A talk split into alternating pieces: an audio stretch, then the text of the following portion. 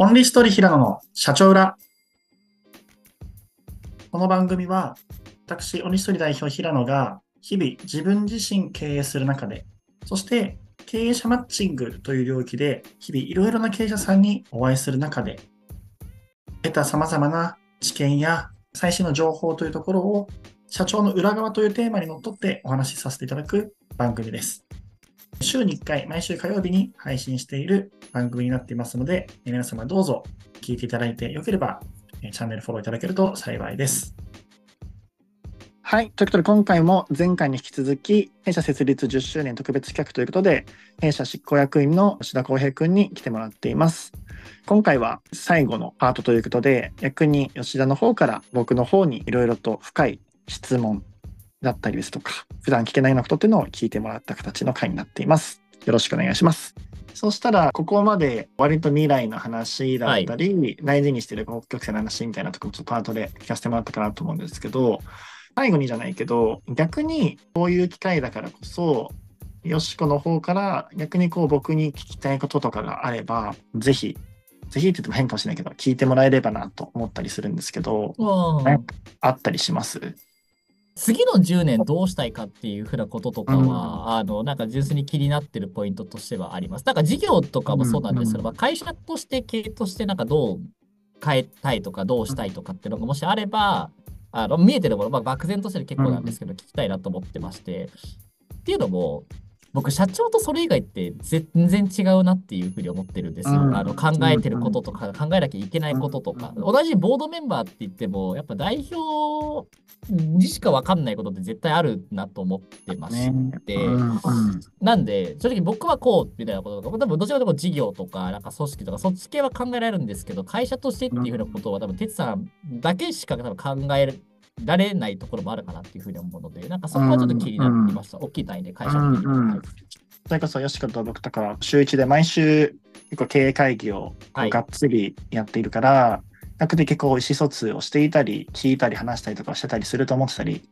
する方だとしても、多分、そこの考えていくと、お互い多分日々アップデートしてたりとか、違う目線がどうしてもあったりすると思ってたりするので、大事だし、いいなと思っていて、この10年をちょっと振り返った時間があって、はい、なんかその時に出てきた感情というのが反省と後悔っていうのがパッとこう率直にこう出てきてしまったこう感情。それ正しいかどうか分かんないけどそれで未来の10年を見るにはやっぱり過去の10年を振り返ってでそこから振り返った分だけ未来を見れるだと思っているので、うん、先に振り返るっていうフェーズをしてた時に出てきたのがその感情ですと。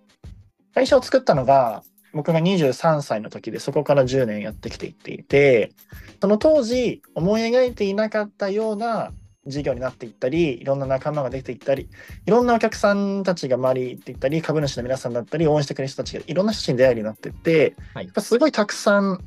いい経験をさせてもらって、いろんなつながりが得られて、いろんな濃い時間を過ごさせてもらって、やっぱすごいそれ自体がこう良かったなっていうふうに、本当にこう自分も起業して良かったなって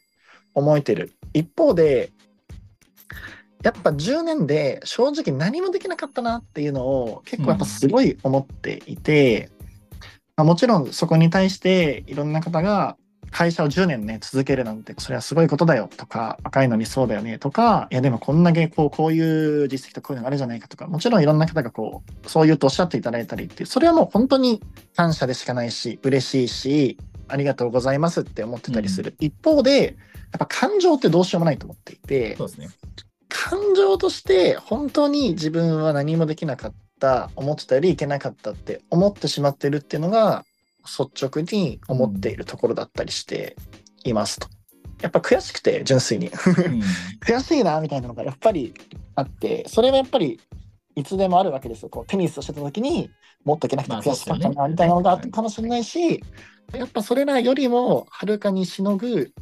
悔しいっていう感情がもう率直にあるっていうのがあれで、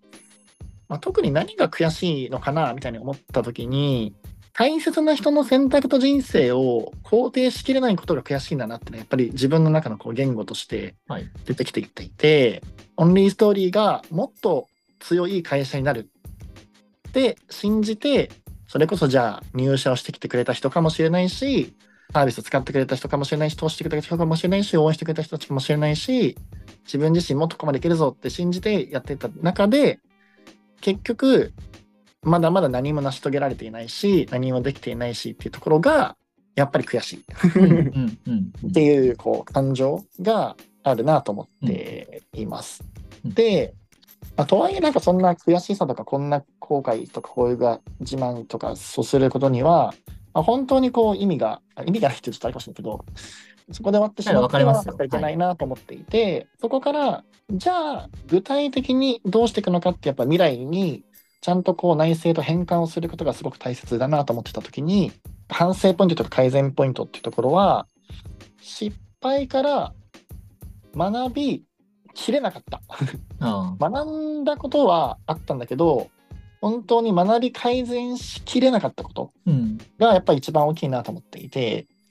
ミスがありましたとか、こういうことがありましたってなった時に、例えばお財布を落としたことがありましたってなってたら、よし、じゃあ今度からお財布をなくさないように意識しようとか、じゃあお財布を、えーの中にこうエアタグを入れておこうみたいな。なんかじゃあそういう施策とか打ってったりみたいなこととか、それぞれしてたとしても、じゃあそれで本当にまたじゃあお財布をなくしてしまうみたいなことが起きてしまうみたいなこととかって、やっぱり、まあ、例えば一つの例えだけど、経営でもやっぱいっぱいあったと思っていて、うんうんうん失敗から学ぶみたいな、なんかこう、何段階かあると思うの。なんかこう、うんうんえっと、意識で変えるなのか、目の前の施策を変えてやったりするなのか、そこからその抜本のモデルとかから変えてやったりするとかなの。で、それをちゃんと続かせられるかとかみたいなうんレベルからなったときに、結局、いろんな失敗でいて、いろんな学びがあって、いろんなことを言ったり、ノートを書いたり、えーこういう場所で言ったり、なんなりしてったりとか、言ってったりしていっても、結局、それが本当にちゃんと改善しきれるまでやり尽くしきれなかったとか、はい。いいこと言ってるマンで終わってしまったみたいなところとかが、やっぱり結構大きかったなと思っていて、うん。なので、学習改善継続できる組織、うん。会社、そういう部分をちゃんと作っていきたいなっていう思いは、吉野の質問を聞いてちょっとパッと思い浮かんだところとしてあって、それは自分自身も、あじゃあなんかこういうところ、何でもこう目の前のところだけでやっちゃうけど、もうちょい中長期的なじゃあ資産化を見据えてこういうことをしなければいけないなとか、じゃあ組織のところも勢いや熱量やそれだけでいけるところってこのぐらいまでなので、仕組みのこういう部分を作っていかなければ本当にいけないな、だったりだとか、モデルも冬の時代やそういう時に強いモデルをこういうふうに仕込んでおかなければいけない、新規事業をしておかなければいけないな、だったりだとか、ステークホルダーに対して説明をするところの部分とかって、もう少しうまくやれてったりとかするところがあるかもしれないな、みたいな、あって、そういうのをしっかり学習継続してやっていければ、すごいいい10年になるなって思っている。こんだけ、じゃあ例えば今日もよしこの話を聞いて、いややっぱすごい頑張ってきているし、考えているし、優秀だし、何よりいいやつだし、好きだし、そういう人たちがこういっぱい今もこう周りにいて、モデルやマーケットも面白くて、とまあ俺は思っていて、周りの方々もお客さんも本当に、お客さんとかめっちゃいいお客さん多いじゃんいい人多いですね。ね、力つける人たちがいて、それなのに、なんでもっとこう、まあ、もちろん、でも自分たちが目指してる人たちがなんでもっと伸びないのかなみたいな思っていたときに、やっぱり今話していったみたいな場所が、やっぱ車輪の再発明になっちゃったりとか、3歩進んで2歩下がって、たまにこう3歩進んで4歩下がったりみたいな繰り返してて全然来てないなみたいなのがすごいあると思っていて、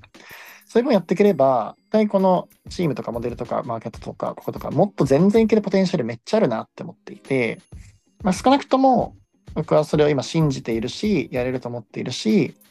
そうしていきたいなと思っているし、でそれをでも、机上の空論にしないためにも、今、改めてこうモデルの見直しをしていったりとか、まあ、よしくも一緒に日々お伝えするからあれなんだけども、戦略から戦術の階層とか施策とか徹底とかっていうふうにしていったり、それができるメンバーの人に入ってもらっていったりとか、いろんなことを一つ一つ誠実にコツコツこなしていくうん。しかないなと思っているんだけど、やっぱそういうのを10期目のスタートの前からちゃんとやって、2週目のスタートをいい状態に切っていって、本当の意味で強い会社を作っていって、本当の意味でつながりとして経営課題解決ができるようにしたいですね、するうん。っていう、なんか、その、全然定量感もないアウトプッいトでした。やいやいやいやいやいや。過去起きたこととか、なんか良くなかったこととかを、なんかちゃんと時間作って向き合うって、なんか本当の意味で、あ、わかりました、じゃなくて、あ、こういう意味かっていうふうに、振り返るって、じゃ、じゃ、消化する？で、なんか、消化するのも、多分そんなにいい、気分がいいことではないと思うんですよ。その、ちょっとこう自分できないってこととかを突きつけられたりとかするような時なので、そこに向き合うっていう風なものは、なんかいい方法あるのかな？まあでも大事ですよね、めちゃくちゃね。人気だし、うん、できてなかったなって、それは思っている。場所ランキング結構トップですかね。いろんな社長さんからさ、いろんな学びやさ、いろんなあれあるじゃん、俺らも。はい。でこれでおーっていうの、多分その情報量がすごいある分、一個一個に対してのちゃんとかける時間とか、一個一個の濃度っていうのは多分構造上薄まっちゃうと思うんだよね。そうですね。その結果、これいいよね、これこうやってみようとか、この失敗からこうやってみようっていうのは多分 N 数が多すぎたりとか、うんそういうのがね、すごいあったなって思ったりしてますかね。はい。確かに。あとまあ、大体、まあ、これは僕らの聞き方悪いかもしれないですけど、割と中抽象的概念的なお話とかも結構なんかね、あの、あるじゃないですか。そのアドバイスいただくこととして。でそれをこう具体にうまく、これってこういうことなのかなっていうこととか、言葉は理解できるんですけど、い意味があんまり理解できず、こう、ねから左から抜けるみたいな、なんか、それはもう僕らが受け手のここっち側の問題なので、あるいね。めっちゃわかりす。ますね。インタビューとかさ、秘訣とかそういう話とかってさ、やっぱりなんかこう本質論とか具体、本質論とかになる分、抽象度が高かったりする分、はい。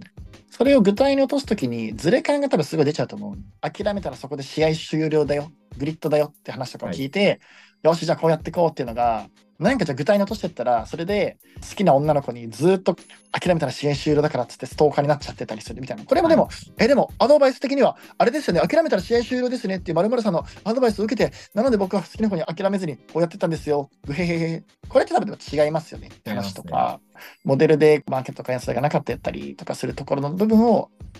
改善せずにでも続けていったり諦めてないからそれでいいですよねって話してたら、いや、それはなんか、諦めないという名のもとに単なる現状維持というか自己防衛してるだけじゃんみたいな。はい。やっぱ名言と名言が反発しすぎたりするとか、名言の解釈を具体に落とすときにいろんな多様性があるがゆえに、そこに対してマジでバチクソ難しさがあったり、名言とかこの、おあれがあっても具体の時に半歩ずれるみたいなのってあるよね。ありますね。うんあとまあ言葉発した人も、あの、その人が別に答え持ってるわけじゃないので、なんか僕はこう解釈してこう動きましたって結果が出たらそれ別に正解だし、ああ、そう思って言ってないけど、まあ結果そうだったらいいんじゃないみたいな。なんか。非常に暗黙知っぽい領域ですよね、ここに関してはね。すごいなんかこれあってよかったなというか、これだな、これだなって思っているのが、一つやっぱり、役員ミーティングを習字でやってたりして、あの役員会ってさ、表現あるかもしれないけど、割と昔よりさ、レベル上がってると思うんだよね。これ多分誰にも伝わらない話だと思うんだけど、うんうん。なんかこれあの場がやっぱすごく大きくて、うんじゃあ名言やこれ、じゃあ例えばさ、俺らでさ、つながるとした経営課題解決なんてさ、すごい抽象度高かったり、強いとか抽象度高いっていうのね。はい。を現場に落としたときに、いやでも、俺らその後した経営課題解決なんかこうじゃないですかみたいな議論ってさ、俺らでもさ、たださ、3万8000回くらいしてきたわけじゃ。そうんですね。これまでも。はい。でも、やっぱりその話し合えた場が、UX があったのが多分、俺らすごい大きかったなと思っていて、なんかそれによって、多分、よしこととか多分さ、あんまり他の人たちからしか分からなくて、多分結構コミュニケーションを取ってるというか、多分割と、そこ以外でもさ、毎週別時間のとしたりするから、多分多い方だったりす多いですると思うんだけど、ね。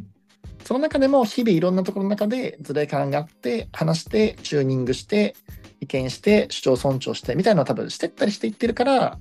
それが多分大きいと思っていて、そうですね。前提が全然違いますからね、コミュ力が。あうんコミュニケーションそう力が全そうそうそう然違うので。そうそうはい。うん、やっぱりそれは、俺はすごいその UX があって、自分自身が、あよし、でもよしこも頑張ってたら、よしこもそういうのある中でそうしてるから、もうちょい頑張ろうっていう、こう、気持ち面的、メンタル面的、意欲面的にも良かったし、うんもう少しストラテジー的な面とか、施策面とか、具体な面的にも、じゃあこういう意思決定をこうしてって、選手の振り返りしてって、じゃあ最後まとめしてって、こういうふうにしてって、で、これで徹底してってとかみたいな、そういう面的にもすごい良かったなってうん、感想です。うん いや、でもそうだと思いますよ。これは、僕の個人の話性格もあるかもしれないですけど、溜め込んでる状態ってやっぱ良くないなと思ってまして、だからあ話せる場があるって僕は結構大きいなと思ってまして、話せる場があると、うん。話すと、なんかね、レスポンスとかリプライが来るわけじゃないですか。ね。うん。テキストとかで、やれないんですよね。だってこっちがうまくまだ脳処理できてないから、でも話してるとなんかなんとなくニュアンス伝わっていいな。でもそれで、あ、じゃあこれこうしようねってこととかこう決まっていったりとか、うんあの方針が別に今何かするんじゃなくて、これはじゃあここのタイミングでやろうねっていうことが見えるっていうのって、まあ非常に大事なことかなっていうふうに思うので、役の中でね、それができるって当たり前かもしれないですけど、これを組織に落としたりとか、なんかこうそうね。他のこう、うん。パートナーさんにを伝えたりとかっていうこととかで、なんか結果エラー起きるみたいなこととかがうん。起こるんじゃないかなと思うんですけど、まあまず一応一番地は、うんなんか5人の中でそれが統一できてるっていうのは結構大事なんじゃないかなと私は思います。うん。確かに、ありがとうございます。うん。他によしこの方で聞きたいこととかそういうのとかあったりします？ちなみに一番これ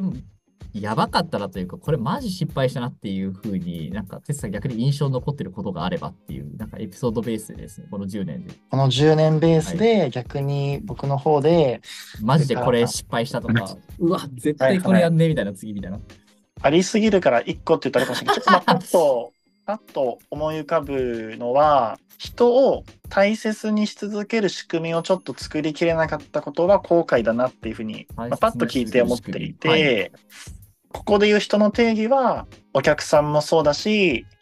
まあ、もともといた社員とかメンバーもそうだし、い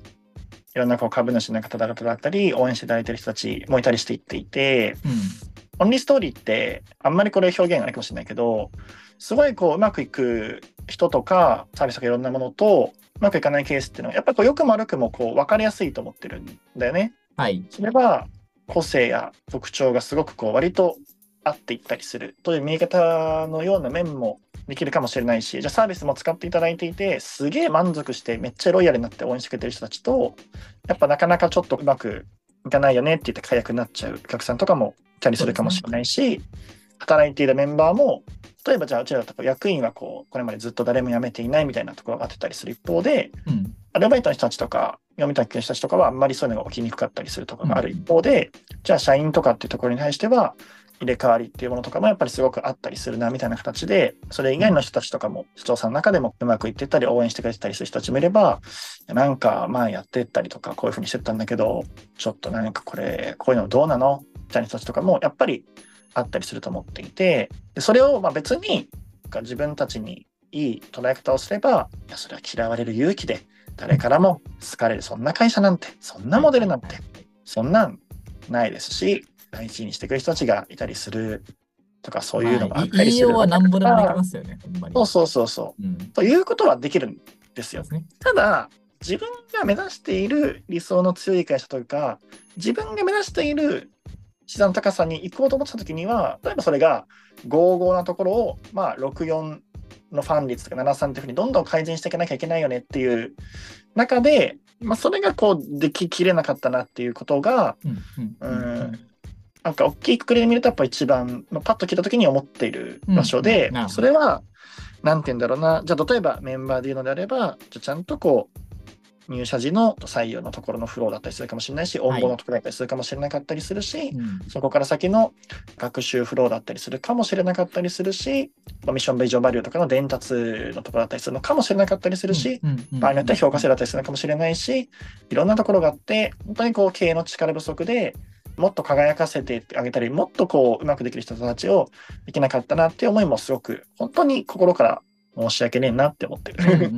うんうん、お客さんでも、せっかくこう本当に限られた予算、広告費、いろんな策の中でいろんな場所と検討してくださって、まあ、もちろん他のいろんなところから乗り換えとかもすごく多かったりする、使ってるあれだったからって言って、他とかやってたんだけどダメで、だからオンリーさんに頼んだっていうお客さんとか、人たちもたくさんいる中で、そういう人たちを勝たせきれなかったとか、やっぱりそういうのが、すごく人をこう大事にするとか、人を勝たせる仕組みとかっていうのをちゃんと作りきれなかったなっていうのをすごく思っていて。うん、やっぱりこう大切な人とかをちゃんと勝たせられる仕組みを作るとかが経営だなと個人的に思っていてやっぱりそこの単純に起業家ではあったけど本当の意味で経営者でなかったとかそういうのを作りきれなかったっていうところが質問と合ってるか分かんないけど、うんうん10年振り返ってくる中でいろいろあったなあのなんとなく今最大公約数をまとめた時にパッと出てきたうんうんうん言語ですかね。ありがとうございます。はい。うん。ちょっとこ答えになってるかわかんないけあらはや非常に あのおっしゃりたいことよくわかりました。ど。うん。だいぶ長々と、そうですね。意外と時間出してびっくりしました。はい。だいぶがっつりね、話してしまったんですけども、まあ最後にお互いちょっと感想を言って、今日の会は終わりにできればなと思います。よしこの方から、今日話してみての感想でもいいし、10周年のところでのこう、メッセージ思い出もいいかもしれないし、これを聞いてくれる人たちに対してのメッセージでも何でもよかったりするので、はいなんかちゃんと最後メッセージとかもらえればなと思っています。ありがとうございます。緊張しますね。やっぱ話すってっていうのが。そう普段あのウェビナーとかね、あのやらせていただいて、でもウェビナーはなんか自分で結構構成とか準備するので、あれはそんな難しくないんですけど、なんかまた違った形でこうパパパッとこう質問が来て、それ答えるって、あんまないので、結構き緊張するなっていうふうなことがあったんですけど、あのまあ、哲さんがあのさっきお話しいただいた、なんか普段あんま聞かないようなお話とかも聞けたのもそうですし、なんか機会として本当になんかありがたい機会いただけたなっていうふうに、あの本当に思ってます。10周年っていうふうな観点でいくと、やっぱりあの、中盤ぐらいでなんかお伝えしましたけど、やっぱ本当の意味で前進できる会社とか、なんか組織を作りたいなっていうふうになんか思うので、やっぱ適切に振り返り、その過去のアイコンじゃなくて振り返り、次こうしようとかっていうようなこととかを議論できるような、あんまこう、僕自身もそんなにね、自分がこの辺得意ではないんですけど、ちゃんとこう前に進むための仕掛けとか考えとか、なんかそういったのを大事にして、なんか次のこう企業2周目がより良いものになるように、なんかサポートできたらなっていうふうに、はい、思いましたというふうな感じです。僕も最後話せればなと思っていて、まあ、まず感想みたいな話で見ると話をしていってあそういう捉え方やそう考えてたんだとか確かにそれはこう気づきがあるなみたいなのが個人的にも今日の話の中で何点かありそういえばそんなことあったねみたいなうん。しかも俺もお互いに割と前を向いて生きている生き物だからこそそれがまあいい面というのもあれば振り返ったりするしてそこから学ぶ能力っていうところは課題が逆に言うとあるとも見えたりするなと思うんだけど、うんうん今回こういう強制的にこういう UX があることによってうんそういう機会を一緒に振り返れたっていうことが僕にとってはすごくこう貴重で良かったなっていうふうにこちらこそです。思っています。まあ聞いていただいている方向けでもよしく向けでもないかもしれないんですけど、よしくは日々すごく頑張っていて、すごくファイトしていて、でもやっぱりなかなか現実の数字っていうところとか、現実のお客さんとか、いろんなベンチャーとか、いろんな壁とかっていうのがたくさんありながらも、そこでファイトしていって、7転びしながら8起きる。なんならもう28転びして今29起きしているのかっていうぐらいなメスがあるかもしれない中でもやっているのは、まあ、単純にすごいなとかもあるけど、尊敬しているなと思っていて、いっぱい学ばせてもらっていて、よろしくです。うんあの、いつもありがとうございますこっていうのを。ありがとうございます。